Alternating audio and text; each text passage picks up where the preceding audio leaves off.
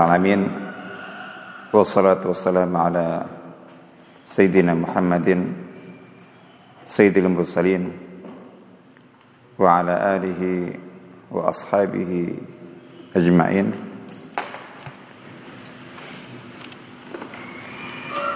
اللهم يا ربنا لك الحمد كما ينبغي لجلال وجهك وعظيم سلطانك اللهم لا نحصي ثناء عليك أنت كما أثنيت على نفسك.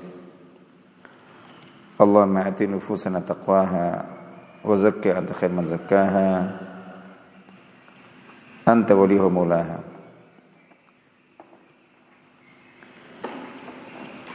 اللهم ما أصبح بنا من نعمة أو بأحد من خلقك فمنك وحدك لا شريك لك. فلك الحمد ولك الشكر. Walhamdulillahirabbil alamin. Kita masih melanjutkan tentang fikul ikhtilaf. Fikih memahami dan menyikapi perbedaan pendapat dalam masalah-masalah yang bersifat furu'iyah di dalam Islam. Utamanya tentang ibadah, tentang syariah, hukum Islam dan lain sebagainya. Kita sudah sebutkan bahwa faktor penyebab utama terjadinya berbagai perbedaan itu adalah perbedaan yang dilatar belakangi oleh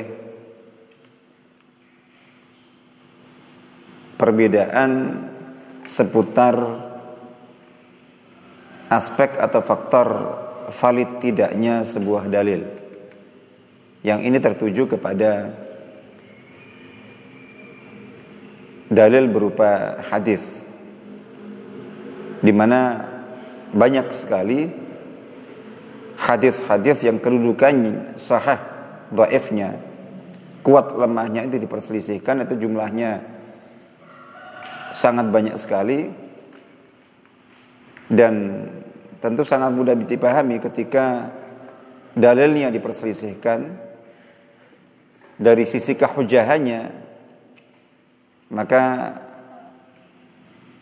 konsekuensi logis atau hasil eh, logis dari perbedaan itu adalah perbedaan dalam menentukan hukum atau mengeluarkan fatwa syar'i tertentu. Nah, yang kedua adalah perbedaan dalam memahami dalil dan mentafsirkannya. Dalilnya sudah disepakati. Maksudnya dalil tekstualnya, Quran, hadisnya. Tapi ada perbedaan dalam penafsiran. Jadi dalam penafsiran. Sebabnya karena memang teks dalil itu baik Quran atau sunnah memang dari sononya berpotensi untuk dipahami dengan lebih dari satu pemahaman. Untuk ditafsiri lebih dari satu tafsir. Nah, kalau untuk ini tertuju kepada Quran dan juga sunnah.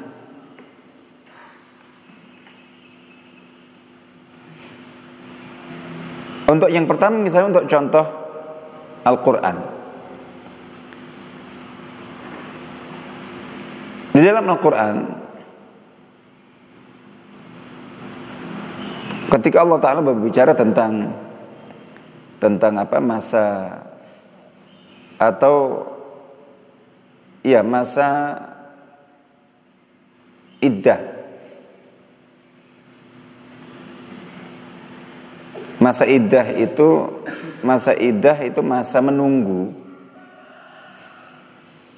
Masa tangguh yang diberikan oleh Allah, oleh Islam bagi seorang perempuan yang dicerai oleh suami, uh, oleh suaminya untuk bisa dia menikah lagi dengan lelaki lain atau masa iddah itu adalah masa yang diberikan Islam untuk seorang istri yang diceraikan suaminya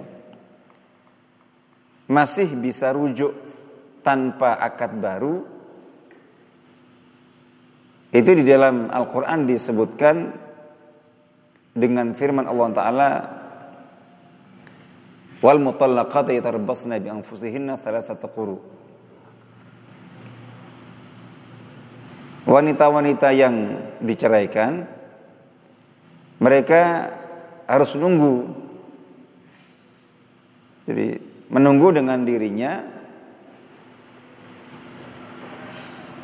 baik untuk bisa dirujuk oleh suaminya selama masa nunggu itu atau untuk dia bisa menikah dengan lelaki lain itu ketika dia melewati masa yang disebut salah satu kuru tiga kuru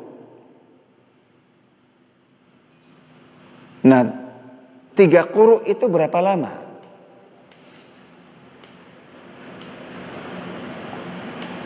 Arti tiga kuru di sini itu diperselisihkan. Arti pertama kuru itu adalah haid. Sehingga tiga kuru itu adalah tiga kali haid.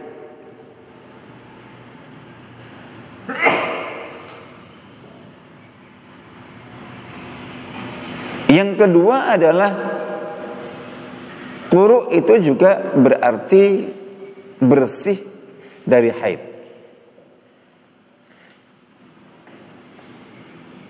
Memang tidak jauh ya perbedaannya, tapi tetap ada uh, apa itu ada perbedaan. Jadi antara tiga kali haid dengan tiga kali masa haid, ah, bersih dari haid.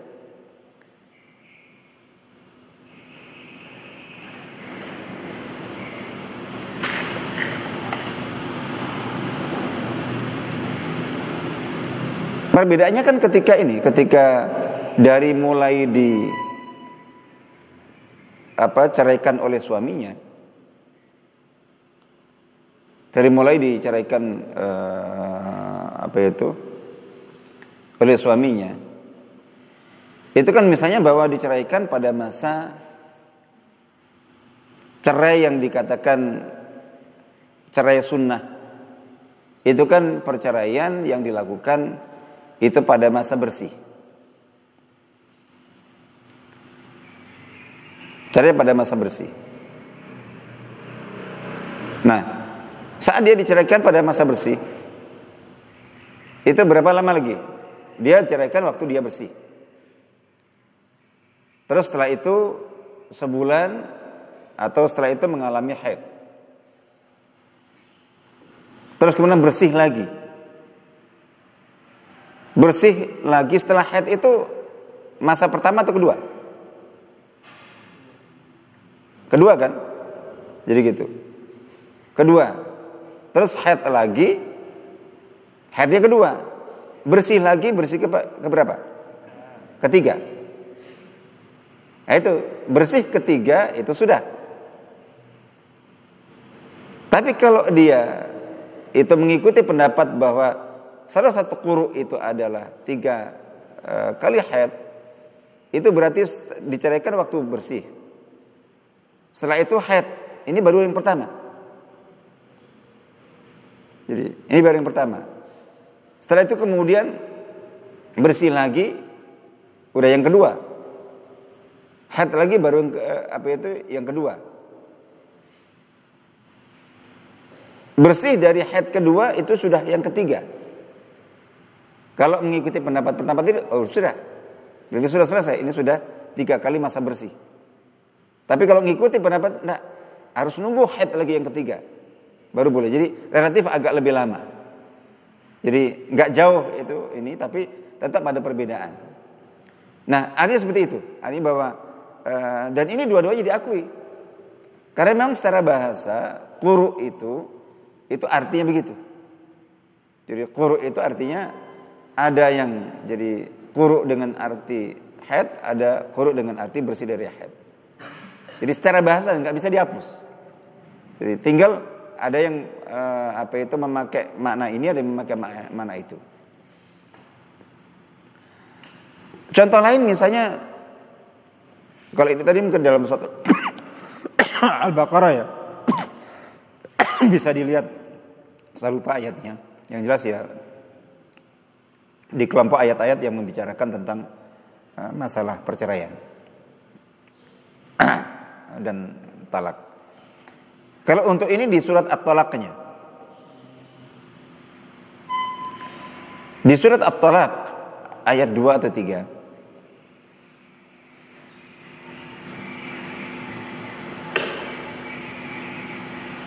Ini perbedaan para ulama terkait dengan pernikahan seorang wanita yang hamil sudah hamil di luar nikah. Kasusnya banyak sekali. Jadi hamil dua bulan, tiga bulan, empat bulan, ada yang sudah lima bulan, ada yang nikah tiga bulan sudah melahirkan. Lima bulan sudah melahirkan dan seterusnya begitu. Jadi yang menikah ya menghamil itu. Ini apa hukumnya? Hukum pernikahannya sah atau tidak sah? Para ulama berbeda pendapat. Ada yang mengatakan pernikahannya sah. Jadi ya sudah, hanya saja anak yang nanti dilahirkan itu tetap tidak diakui sebagai anak bapaknya secara syar'i. Meskipun dia mengakui enggak ini adalah uh, apa itu itu darahku. Jadi, tapi secara syar'i enggak diakui. Karena anak bapak itu diakui ketika ada pernikahan. Ini pengakuan secara syar'i. Jadi meskipun secara medis enggak itu memang, memang anaknya, darahnya darah dia. Meskipun begitu. Jadi hukum itu dihasilkan dari dari apa? Dari dari hukum juga gitu. Ini hukum syar'i. Sehingga yang mengatakan nikahnya sah tapi anaknya tidak diakui secara syar'i. Tidak diakui secara syar'i itu apa? Ya, konsekuensi-konsekuensi hukum syar'i nggak berlaku. Konsekuensi-konsekuensi hukum syar'i tidak berlaku. Jadi mulai dari apa itu ketika yang dilahirkan itu anak perempuan ketika dewasa dan kemudian nikah itu bapaknya bapak biologis tidak bisa menjadi wali jadi karena yang jadi wali itu adalah bapak bapak syar'i. Jadi meskipun dia memang bapak secara biologisnya, tapi tidak tidak diakui. Tidak bisa menjadi wali, tidak bisa apa itu uh, tidak bisa apa? Tidak bisa mewarisi kalau bapaknya meninggal atau bapaknya mewarisi kalau anaknya meninggal. Tidak berlaku hukum pewarisan. Karena memang ini bukan anaknya secara syar'i. Jadi gitu. Kalau ada yang mengatakan loh, ini kasihan sekali apa dosa anaknya? Anaknya tidak dosa, yang dosa adalah orang tuanya. Tapi kan kenapa dia harus menanggung? Jadi harus nanggung eh, apa itu? Jadi beban hidup yang berat akibat dosa ini. Ya kalau untuk itu memang sudah takdir. Sebagaimana banyak orang apa hanya ini saja? Orang yang dalam hidup itu harus menanggung keburukan dari dosa orang lain. Banyak. Orang-orang yang korban kezaliman. Sampai meninggal tuh nggak bisa membalas kezaliman orang yang menzalim. Ya sudah, itu itu ujian hidup bagi dia. Tapi saya biasanya mengatakan begini. Jadi kalau dikatakan bahwa oh ini kasihan sekali ya sudah. Kalau kita kasihan kepada anak itu, Ini berarti kewajiban bagi orang tuanya semasa hidupnya dalam rangka menutup kesalahan dan dosanya karena dosa dia maka anaknya sengsara anaknya harus menanggung malu sebagai anak e, zina misalnya terus berarti dia tidak e, bisa di apa di nikahkan dengan wali bapaknya. Terus ketika bapaknya meninggal dia tidak termasuk ahli waris. Nah ini selama hidup bapak biologis itu punya kewajiban double. Jadi untuk menutup tadi kesalahannya itu terhadap anak uh, yang terlahir di luar nikah itu. Ya, dia harus melebihkan dalam memberikan kasih sayang, kebaikan termasuk memberikan hak-hak harta sebagai pengganti. Jadi pengganti hak waris yang hilang. Berarti dia beri hibah jadi melebihi dari adik-adiknya nanti yang lahir setelah itu. Kalau adiknya dia dapat hak waris. Jadi kalau saya melihatnya seperti itu. Atau cara kedua melalui wasiat. Jadi gitu. Kalau dia tahu bahwa ini anak yang pertama lahir di luar nikah tidak berhak atas ini. Ini yang mungkin yang barangkali yang, yang lebih bagus. Dia tidak akan dapat yang lainnya dapat dapat seper uh, setengah, dapat seperempat dan seterusnya seterusnya. Yang ini nggak dapat. Tahu kalau itu nggak dapat ya sudah kasih jatah dengan wasiat. Jadi disesuaikan seperti apa. Oke, untuk itu saya kembali kepada yang tadi kita sebutkan. Yang ingin kita bahas adalah sah tidaknya pernikahan tadi itu orang tuanya itu. Ada yang berpendapat sah apa itu pernikahannya sudah tapi ada berpendapat tidak sah. Jadi terus apa yang terjadi? Nah, ini kan untuk menutup rasa malu. Jangan sampai anak itu lahir eh, tanpa ada bapaknya. Jadi kayak gitu. Tapi banyak di antara mereka itu tahu bahwa ini pernikahan nggak sah. Hanya formalitas. Jadi gitu. Untuk menutup rasa malu. Nah setelah itu bagi yang mengikuti pendapat ini, setelah anaknya lahir, diperbarui nikahnya. Jadi kita juga biasa sering dapat pertanyaan seperti itu. Ini ada yang menikah e, saat yang perempuan sedang hamil, terus setelah anaknya lahir, apakah harus mengulang pernikahannya atau tidak? Ya kita jawab tergantung. Ikut pendapat yang mana? Kalau ikut pendapat yang mengatakan nikahnya sah, ya jadi gitu. Ya e, tidak perlu kalau yang mengatakan pendapat ya, apa itu nikahnya tidak sah ya diulang. Nah, terkait dengan pendapat ini, kenapa ada perbedaan pendapat? Tentu banyak faktornya. Nah, yang unik itu salah satu faktor penyebab perbedaan itu adalah perbedaan dalam menafsirkan ayat. Jadi dua mazhab baik yang mengatakan pernikahannya sah atau yang mengatakan pernikahannya batal itu itu di antara dalilnya sama-sama berdalil dengan surat At-Talaq ayat 2 kalau tidak salah. Yang berbunyi wal mutallaqatu ah kok wal mutallaqatu wa ulatul ahmali ajaluhunna ayyadhna hamlahunna.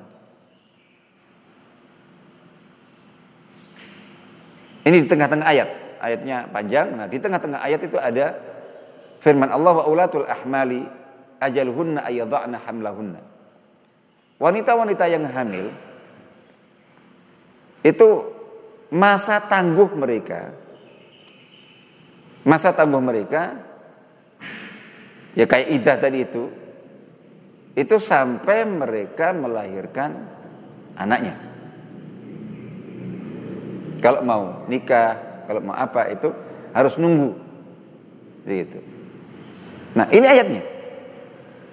Wa ulatul ah yang wanita-wanita hamil maka jadi ajalnya idahnya masa tunggu masa tangguhnya untuk bisa menikah adalah uh, sampai mereka melahirkan anaknya. Berdasarkan uh, ayat ini itu sebagian mazhab mengatakan berarti ketika wanita hamil di luar nikah itu menikah, itu tidak sah. Karena ayat ini mengatakan bahwa tunggu sampai melahirkan kan kita. Masa tangguh mereka sampai mereka melahirkan anak mereka. Ini menikah sebelum lahir. Berarti menikah sebelum waktunya. Enggak sah. Dengan pemahaman tadi itu. Jadi gitu. Ayatnya mengatakan wa ulatul ahmad. Wanita-wanita hamil. Jadi tidak disebutkan hamil di luar nikah, hamil di dalam nikah, pokoknya wanita-wanita hamil titik. Jadi gitu. Berlaku bagi yang hamil dari suaminya sahnya, terus suaminya menceraikannya, atau suaminya meninggal. Jadi gitu. Masa tangguhnya adalah sampai melahirkan. Termasuk wanita yang hamil di luar nikah. Karena tidak disebutkan. Kata-katanya hanya ulatul ahmal. Maka dikatakan ya sudah. Pokoknya siapa yang eh, apa itu dalam keadaan hamil terus mau menikah nunggu sampai melahirkan. Sebelum melahirkan tidak sah. Jadi seandainya ada perempuan yang diceraikan dalam kondisi hamil dan itu sah saja dalam kondisi hamil. Terus sebelum melahirkan dinikahi lelaki lain, semua mazhab mengatakan tidak sah. Jadi ya sama seperti yang tadi dalam dalam masa talak rujuk baru sebulan ditalak suaminya. Jadi gitu. Itu begitu karena ini pisah. Aslinya talak rujuk itu itu seorang perempuan yang ditalak rujuk oleh artinya talak pertama atau kedua. Kan talak rujuk pertama dan kedua. Kalau sudah ketiga itu sudah eh, apa talak bain. Talak yang sudah tidak bisa rujuk lagi. Kalau talak roji'i itu yang memungkinkan bagi suami untuk uh, apa itu kembali rujuk kepada istrinya tanpa akad. Jadi gitu. Nah, pada masa talak rujuk itu, itu mestinya selama masa iddah istri yang ditalak itu nggak boleh e, berpisah, tetap harus rumah seharusnya. Tapi kan umum yang umum kan sudah, biasanya sudah pisah. Bahkan mungkin sudah pulang ke orang tuanya, sudah keluar kota, keluar e, wilayah, keluar pulau bahkan kayak gitu. Misalnya seperti itu. Ini baru sebulan. Pada bulan kedua, suaminya datang. Niatnya mau ngajak rujuk. Jadi gitu. Karena tahu dia, oh ini kan belum tiga bulan. Baru dua bulan. Ternyata didapat, oh saya sudah punya suami. Jadi gitu. Seandainya begitu. Sudah suami baru, nikah baru. Nah, ini nggak sah. Karena belum waktunya. Sama seperti itu. Jadi yang hamil karena dicerai atau karena tinggal meninggal nikah pada masa kehamilan belum melahirkan tidak sah. Tapi bagaimana dengan yang hamil di luar nikah? Nah, itu bagi pendapat yang pertama tadi itu disamakan. Karena ayatnya mengatakan ulatul hamal.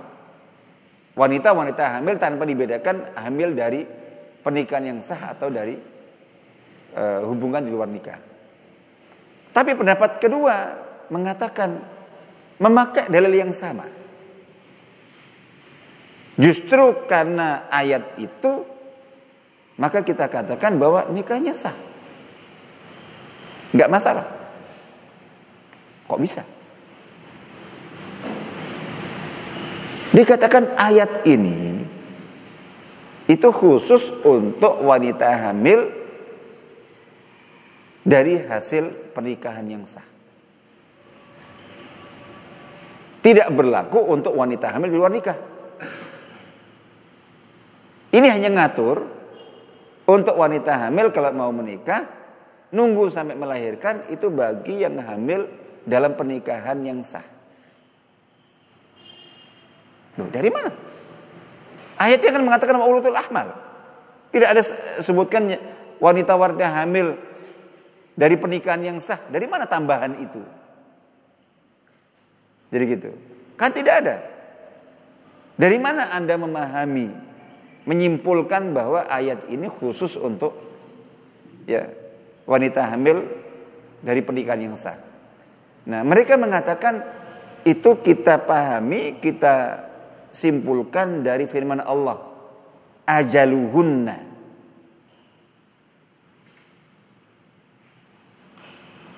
Wanita-wanita hamil jika ingin menikah maka ajaluhunna ajal itu masa tunggu, masa tangguh. Nah, ini ditafsiri ajaluhunna ay iddatuhunna. Ajal di situ kata ajal itu maksudnya iddah. Masa iddahnya itu adalah sampai melahirkan.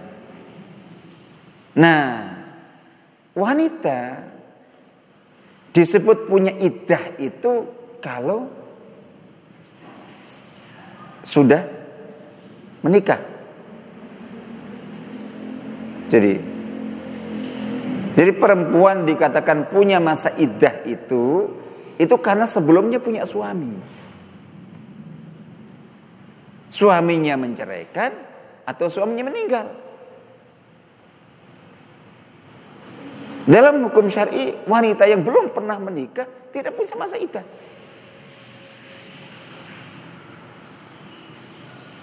Jadi gitu. Jadi ajaluhunna ditafsirkan iddatuhunna. Yang punya masa iddah itu adalah perempuan yang sudah uh, pernah bersuami sebelumnya.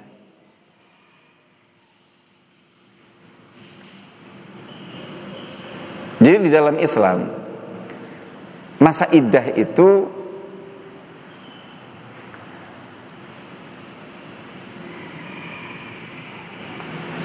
untuk ini, jadi untuk apa? Untuk eh, beberapa kepentingan. Jadi seorang perempuan mau nikah, itu harus ada masa iddah, masa tunggu, masa iddah. Itu ada karena faktor di situ ada hak suami. Tadi itu diberi kesempatan untuk suami itu merujuk. Maka ada tiga bulan, kira-kira tiga bulan, tiga masa haid atau tiga masa itu. Jadi mungkin dia berpikir ulang, terus tiba-tiba menyesal. Ada yang baru sepekan sudah menyesal, rujuk lagi.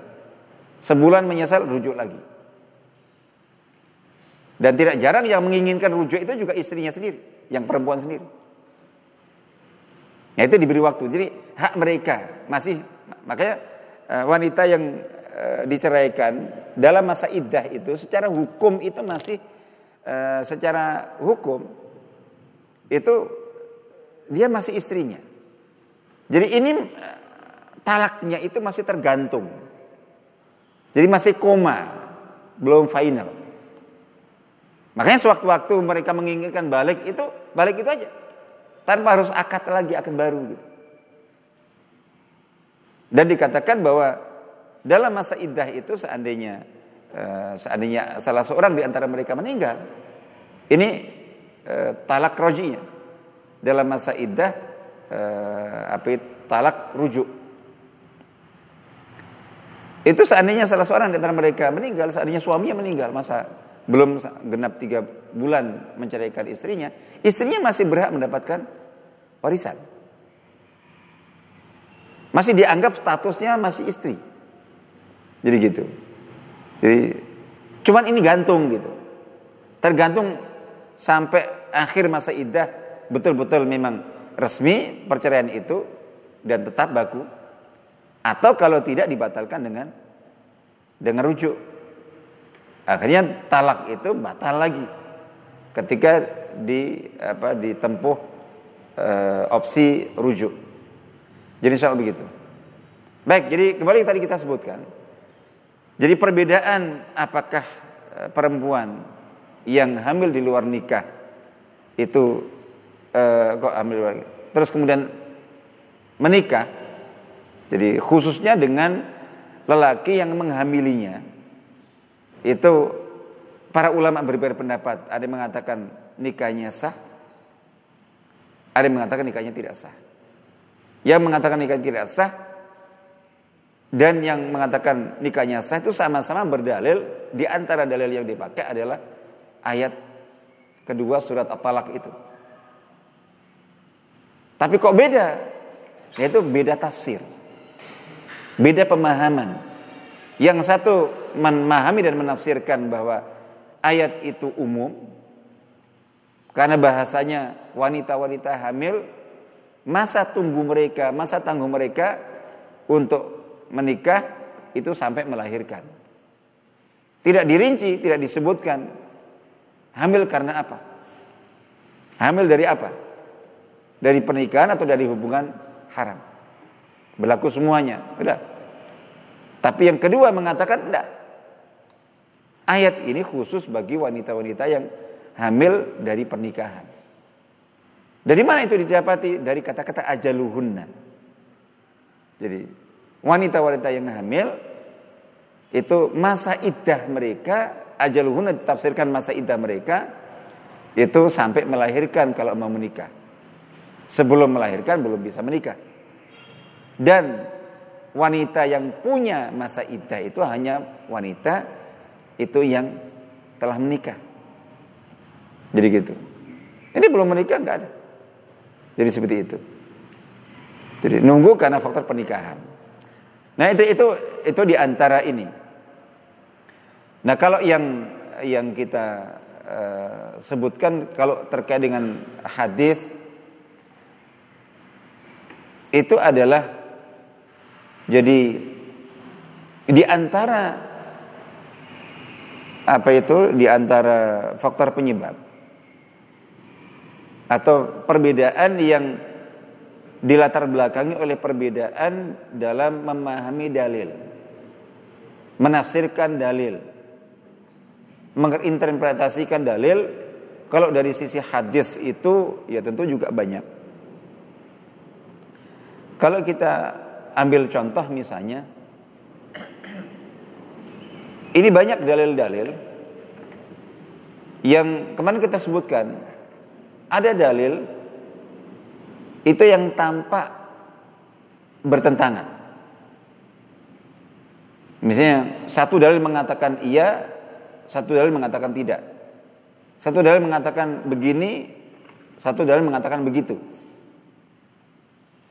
Menyikapi dalil-dalil yang tampak bertentangan, yang kemudian menimbulkan perbedaan dalam kesimpulan hukum, itu ada yang begini faktor penyebabnya. Kemarin kita sudah sebutkan, ada yang masuk kelompok yang pertama. Perbedaan terjadi karena mereka berbeda dalam menentukan dua dalil yang saling bertentangan ini mana yang lebih kuat. Secara riwayat, mana yang lebih sahih? Kemarin kita sebutkan.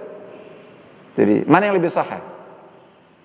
Kayak contoh misalnya bahwa eh, pada saat ini, pada saat turun ruko, jadi pada saat turun ruku, eh turun sujud, mendahulukan tangan atau lutut, kan gitu. Ada dua hadis. Terus kemudian, mohon maaf, uh, orang sudah berwudu menyentuh kemaluannya, batal atau tidak? Ada perbedaan. Karena apa? Karena ada dua hadis. Gitu. Ini misalnya bahwa uh, apa itu? Mohon maaf, buang air sambil berdiri. Ada yang mengatakan boleh, ada yang mengatakan tidak boleh. Karena ada dua dalil, ada dua dalil. Yang satu membolehkan, yang satu melarang. Makan minum sambil berdiri. Minum sambil berdiri, ada yang melarang, ada yang menginikan. Nah, dalam hal-hal seperti ini, itu ada perbedaan terjadi. Itu masuk kelompok yang kemarin terkait dengan perbedaan dalam menentukan farid tidaknya dalil. Kayak contoh tadi, ketika pada saat turun sujud. Itu yang yang mengatakan bahwa mendahulukan lutut Karena apa? Secara riwayat yang mendahulukan lutut itu lebih kuat daripada yang mendahulukan tangan. Sebaliknya, secara riwayat ya. Sebaliknya yang mendahulukan apa itu e, milih mendahulukan tangan sebabnya kan apa? Menurut mereka yang mendahulukan lutut itu hadisnya dhaif. Lebih kuat, lebih sahih yang mendahulukan tangan. Jadi gitu.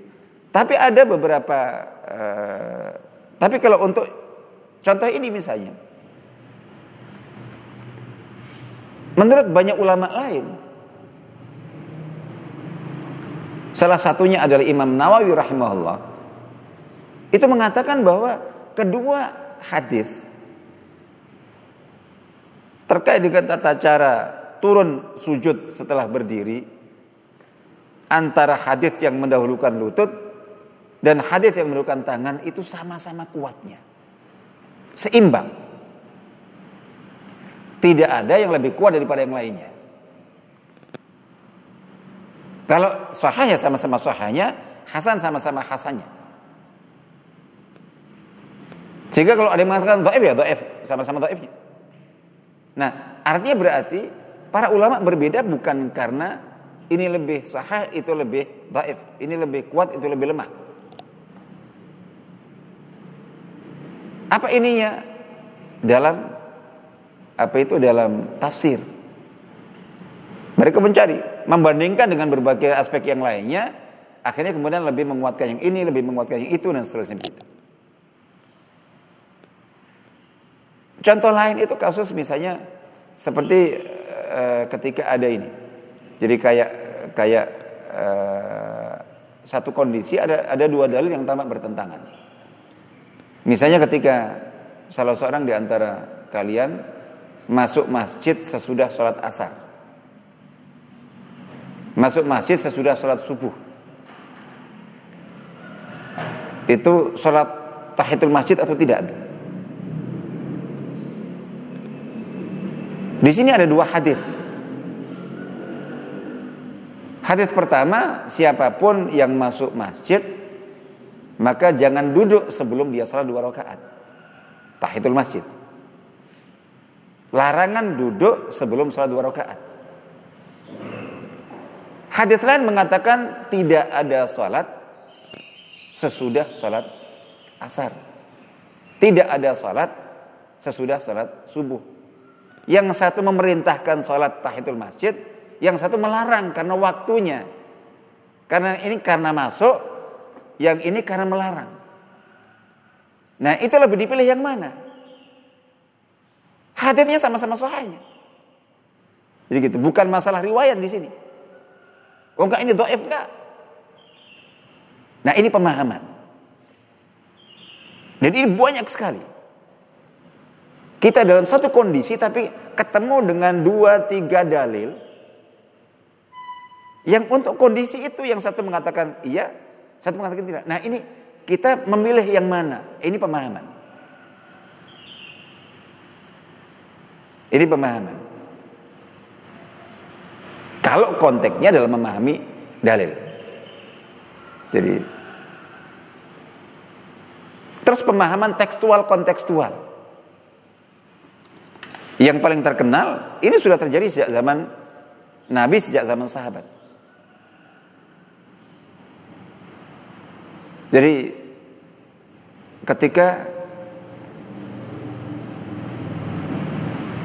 Nabi dan para sahabat selesai perang Khandak, perang Ahzab, perang Parit, perang melawan sekutu.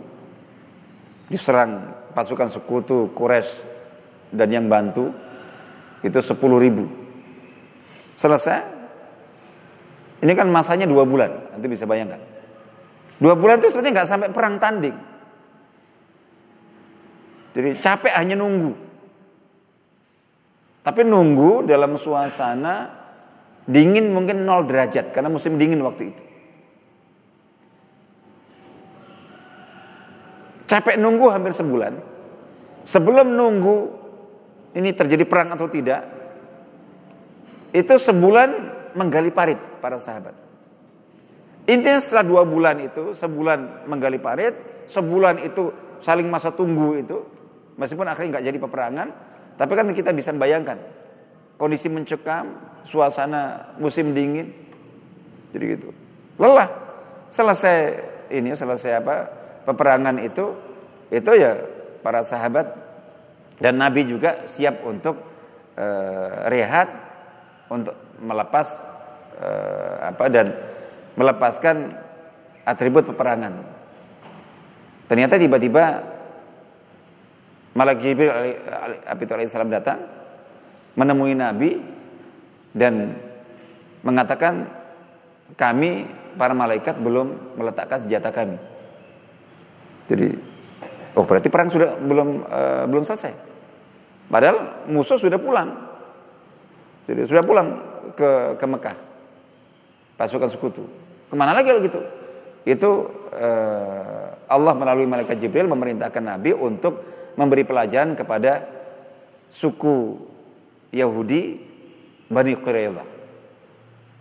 Jadi Bani Quraidah ini seperti juga Bani Nadir, Bani Qainuqa. Jadi ada suku-suku Yahudi yang tinggal bersama kaum muslimin di Medina. Itu kan kita mereka terikat dengan perjanjian damai kan. Pada saat pertama kali Nabi sampai ke Madinah, itu di samping beliau membangun masjid, yang kedua mempersaudarakan di antara kaum muslimin muhajirin ansar. Jadi hal ketiga yang paling mendasar yang beliau lakukan adalah melakukan perjanjian damai, membuat piagam Madinah dengan kaum Yahudi. Untuk mereka bersama-sama saling bantu, saling dukung dan mengamankan kota Madinah. Siapa pun diserang, siapa pun disakiti, yang lainnya membela. Kalau yang disakiti yang diserang diganggu kaum Yahudi, orang Islam membela. Kalau yang diganggu dan diperangi adalah kaum Muslim, kaum membela. Itu seperti itu. Tapi ternyata ketika terjadi serangan pasukan sekutu, secara diam-diam kaum Yahudi berkhianat membela eh, pasukan sekutu. Ini sudah berarti mereka sudah mengkhianati perjanjian dan merusak. Nah itu setelah eh, pasukan sekutu pulang ke Mekah, Allah memerintahkan Nabi untuk memberi pelajaran kepada eh, kaum Bani Quraidah yang mengkhianati itu. Nah itu akhirnya kemudian Nabi SAW nggak jadi melepas pakaian perangnya, segera menemui para sahabat, memerintahkan mereka segera berangkat ke kampung Bani Quraidah. Nah di sini yang kemudian jadi persoalan. Nabi Muhammad SAW ketika memerintahkan para sahabat itu pergi ke Bani Quraidah, beliau menggunakan kalimat yang kemudian menjadi penyebab perselisihan. Sabda beliau adalah la yusalliyanna ahadukumul asra illa fi bani Quraidah.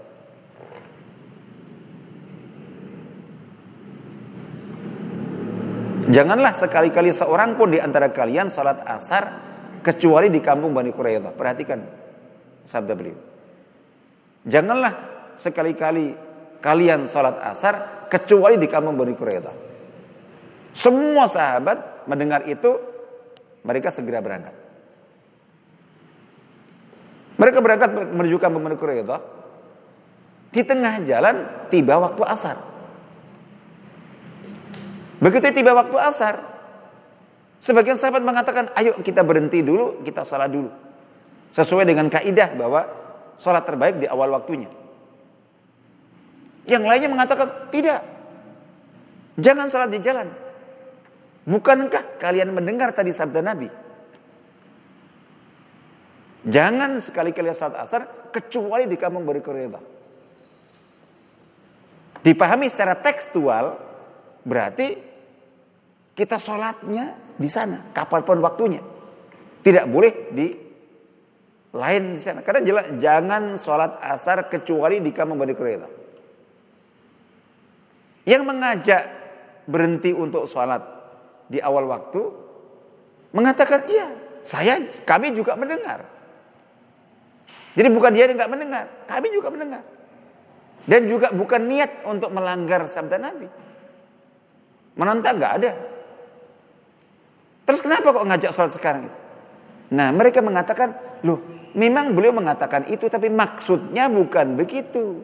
Maksud. Jadi gitu. Maksud beliau, ah gitu. Beliau memerintahkan kita dengan kata-kata itu, itu kita diperintahkan secepat mungkin pergi ke sana. Kalau bisa sampai sana sebelum asar. Atau sampai sana pas asar. Sehingga sholatnya di sana. Jadi cepat-cepatlah ke sana. Jadi gitu. Jadi jangan sampai sholat kayak gitu. Nah, nah ini memahami secara kontekstual. Maksud dibalik kata yang eksplisit. Yang pertama tadi enggak. Teksnya, kalimatnya pokoknya beliau melarang kita salat asar kecuali di kamar mereka Akhirnya kedua kelompok itu tetap kekeh masing-masing dengan pendapatnya. Dua sahabat terbelah. Sebagian berhenti salat asar yang memahami sabda secara kontekstual. Mencoba memahami maksudnya apa. Jadi gitu. Apakah karena haram soal jalan? Enggak. Supaya secepat mungkin ke sana. Jadi gitu. Bukan melarang. Kalau sudah tiba waktunya, itu yang mereka pahami. Tapi yang lain mau tekstual. Terus melanjutkan sampai sana, sampai sana sudah maghrib. Jadi gitu. Sampai sana maghrib ya sudah sholat asar. Tanpa merasa melanggar karena mereka melaksanakan sabda Nabi yang dipahami secara tekstual. Yang sholat di jalan juga tidak yakin dengan pendapatnya dan tidak merasa melanggar sabda Nabi. Oke, kan itu antar mereka. Apakah setelah itu mereka tidak konsultasi kepada Nabi?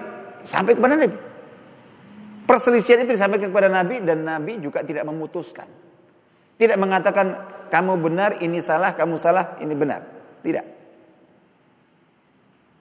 Jadi tidak diputuskan. Ini yang menjadi perselisihan para ulama sepanjang sejarah dan jumlahnya tidak tidak terbatas.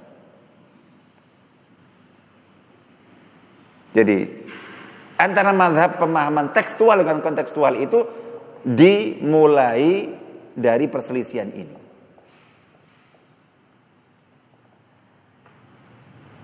Jadi dua-duanya diakui oleh Nabi, diterima.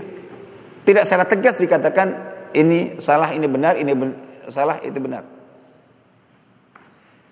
Jadi, nah setelah itu kemudian itu tadi. Jadi berlaku untuk banyak hal. Jadi misalnya bahwa perbedaan tentang membayar zakat fitrah boleh nggak dengan uang?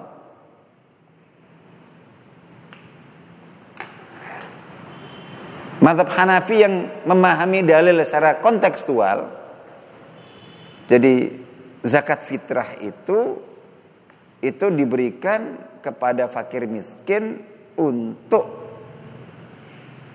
Agar supaya mereka tercukupi kebutuhannya pada masa idul fitri minimal Jangan sampai saat umat Islam yang lainnya bergembira, bersuka cita. Itu mereka karena untuk makan saja nggak ada. Sehingga tetap mereka minta-minta. Buat mereka ikut gembira juga, maka beri zakat fitrah. Jadi gitu. Intinya untuk menutup kebutuhan mereka. Mereka mengatakan apakah kebutuhan mereka hanya makan minum? Nah, apa berarti kita tanya, butuh mereka apa? Jadi eh, artinya bahwa intinya kebutuhannya. Banyak di antara mereka yang dapat beras itu itu malah dijual karena butuhnya duit untuk beli baju baru, untuk beli jajan untuk disediakan nyambut tamu dan seterusnya. Jadi gitu. Ah, berarti udah boleh memahami secara kontekstual.